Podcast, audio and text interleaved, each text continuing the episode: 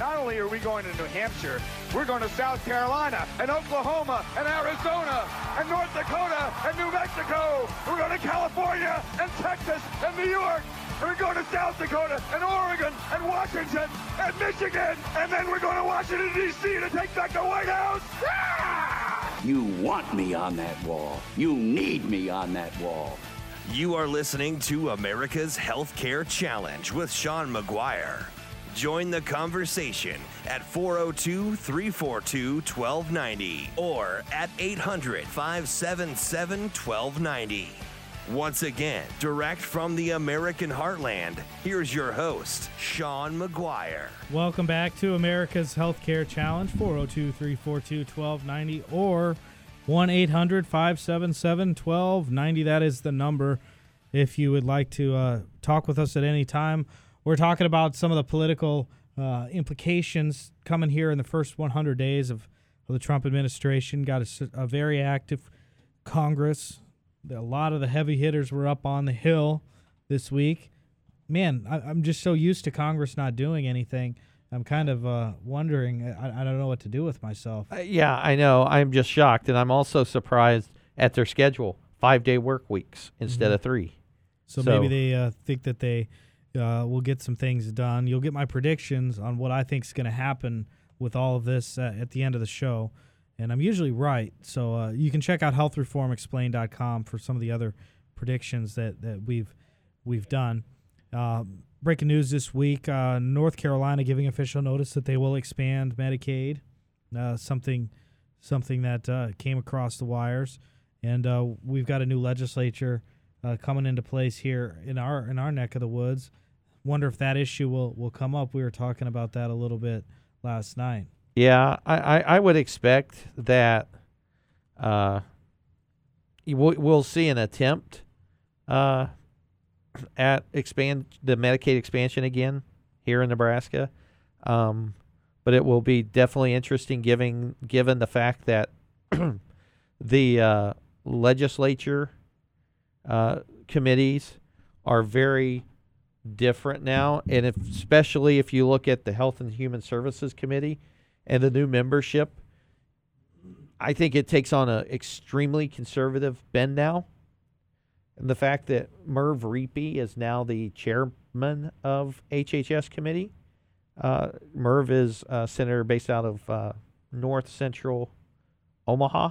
Mm-hmm. Uh, he used to be a CEO at uh, Bergan Mercy, and so uh, I think you'll see something try to come, but I don't know that it will even get out of committee this year. Wow, that could be really big. Yeah, You think about that; it doesn't even go to the floor. no, I and, I think a lot of it is if you look at the ban- the makeup of the committees this year. I mean, the fact that you've got, you know, really the only true liberal on the Nebraska lit- in in the- HHS committee of Sara Howard. And so when you look at that committee from a makeup, I, I don't know that you're going to get something even out of committee now. So Well, that'll be interesting. keep your eyes awake. Yeah, yeah, definitely. I know that's an issue that's important for a lot of uh, a lot of folks. So wanted to give you the latest uh, on that. Let's take a look at some of the numbers on uh, health healthcare.gov. Uh, seems like they're performing a lot better this year than they were the past couple years. Isn't that right? Yes. Um. So, uh, as of December thirty first, two thousand sixteen, they had uh, two thousand seventeen exchange plan selection information for eight point eight million people. Um, about two point two of mil- two million of the plan selectors were new to healthcare.gov this year. Uh, others had healthcare coverage from the exchange uh, website in 2016 and are sticking with those issuers this year. So uh, we saw a 25% spike in insurance coverage this year through healthcare.gov. All right. How did we do here in our state? So in Nebraska, uh, you know, we're we're relatively, you know, what one maybe two percent of that. We had about eighty five thousand. That's one percent on average. Um, so uh, one eighty five thousand 262 signed up for coverage through healthcare.gov. Uh, and uh, one thing I did find interesting in the report, it said that uh, total plan selections as of December 31st, which included auto and auto re-enrollments, meaning you did not have to go online and it just auto enrolled for you, consisted of about 2.2 million customers and 6.6 million returning uh, consumers. Among the returning consumers, two thirds or 4.4 million actively selected a plan, meaning they did not go through auto enrollment. And uh, so you had 4.4 million people actively looking for something new. So over 50%. You had 25% new customers, and you had 25% who said, I'm satisfied, I'll just re enroll. Now, make one caveat about this. These snapshots do not include plan selections from the 12 state based markets uh, that use their own enrollment platforms. So, states like Maryland or California are not in those numbers Mm. because they use their own uh, platform because they're a state based exchange. Sure. And again, that was a, another one of the problems with the rollouts was these states were supposed to set up this exchange that nobody even knew how to do. Right. So Because then they just said, "Fine, federal government, you figure it out." Well, because remember in Nebraska, for example, Governor Heineman said, well, this is going to be way too expensive for us to roll out because they were talking about $200 million to roll it out, where it was going to be, you know, lumped in with all the rest of the states. So 38 states in this case. And so it should be, you know, much less. But in reality, when you look at the healthcare.gov rollout, let's remember the first week of healthcare.gov. This show had more callers that week than people people up. signing up.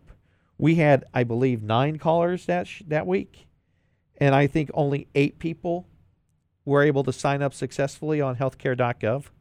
Mhm. So, where has it been? Where ha- is it at now? Oh, it's much better on the website because they were able to do a whole lot of different things, you know, with scalability and actually use of technology companies rather than allowing the government to grow something in house. Right.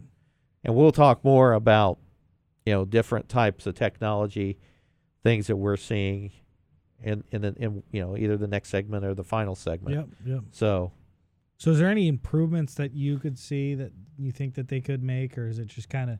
I mean, is it kind of running like it's going to be? Like, if they say they keep the law as is, like this is about about how it's going to be. Yeah, I, I I don't know how much more, you know, from a efficiency perspective they can make on the site.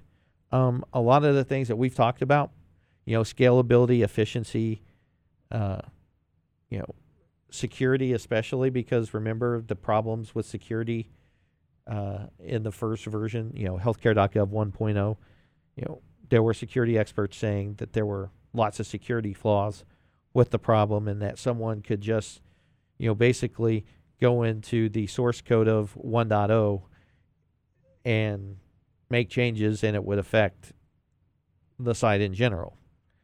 And you know, we've talked to Zeke Emanuel, we've talked with uh, you know the CMS administrators for uh, IT on those things, and they they did admit there were security flaws. Mm-hmm. Um, and I think you know when you outsource to companies who actually know how to do things like this, uh, things it, it it definitely has gotten better. Does that mean that you know the total cost has been spent properly? No, I would say not. I would say the fact that we've spent over, I think the last number I heard, I think was $3 billion on the website. That is definitely not an effective use of taxpayer dollars and would make me very angry in how we've just thrown money away at this whole thing. I mean, it just goes in line with everything that we've talked about with the federal government and the way they just throw money at things and are willing to spend, you know, five thousand dollars on a toilet, five thousand dollars on a, a nut, and you know, five billion dollars on a website. Really? Yeah. I think Donald Trump even said, "Well, they spent so much money on this website, pff, I could get somebody to make it for you know what ten thousand dollars." Yeah. I mean, Stanford. There were a couple. Remember the two Stanford students who basically did fixed it. this, Yeah. who basically built their own site hmm for next to nothing. That did the same thing. Yeah. Yeah. So I mean, it's government. Oh, there's just so much back end that all these different agencies have to talk to each other because Mhm. they're verifying income, um, citizenship status, oh, all kinds of things. Whether or not you got, I mean, this reporting thing for employers, which by the way is now now is the time to be on top of that for 2015. If you haven't done it, uh, give me a call, 402-884-9020 or in particular for 2016, which the deadlines are now, are now coming. And the IRS has just started to send out letters. Actually, in December, uh, we've seen several of them. For these smaller ones that have to report and they submit via paper, uh, the IRS is making them send it back if uh, the form, one of their forms, is printed in uh, portrait instead of landscape.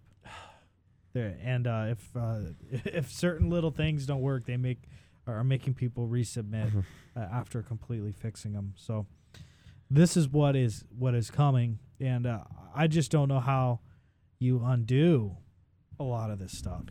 I just don't know. Well, and here's here's an interesting number. I just saw this. The number of new plan selectors. So new plan selectors being insurance companies that are on the exchange, it fell by 11%. That's a startling number because that's limit of choice. The numbers of plans, Number of plans fell by 11%. yeah. Some places have like one choice, Yeah. maybe zero. Yep. So, I think that's the biggest disappointment from all of this is they cr- the government was supposed to create a marketplace for people to buy insurance. That's why it's called the marketplace. And the marketplace that the government created is not functioning like a good marketplace should. Right. There's no choice. No, and you know, just look at the states that are number one and number two in the number of healthcare.gov users: Florida and Texas. You know, two million people in Florida, and just over a million in Texas. You know, they only have, I think, you know, on in some areas, one or two choices. That's not cho- That's not real choice. That's choice driven to you by government. Be nice if they had 10 choices. Yeah. One super cheap, one Well, yeah, more. because then you're going to have competition, people competing for a customer. Yeah. Because a lot of people do make these decisions on choice. I don't know if that's a good idea or not on choice, but on cost. Right. They make it on cost and they give up choice of networks, for example, because they want a, a lower premium. Right. They give up choice on networks. They give up choice on uh, even services. What services are covered under what plan? So that's not real. That's that's that's not real choice in my in the way I view. Limited choice. So, Right. anyways, we're going to take a timeout here uh, on the show 402 342 1290. If you'd like to get into the get into the dialogue with us here. And uh, when we come back, we're going to take a little bit further look at some of these data breaches that are going on. Something really, uh, really important to pay attention to. So, we'll be right back. And I am sorry that they, uh, you know, are finding themselves in this situation based on assurances they got from me. We've got to work hard to make sure that uh, they know uh, we hear them and that we're going to do everything we can uh, to deal with folks who find themselves uh, in a tough position as a consequence.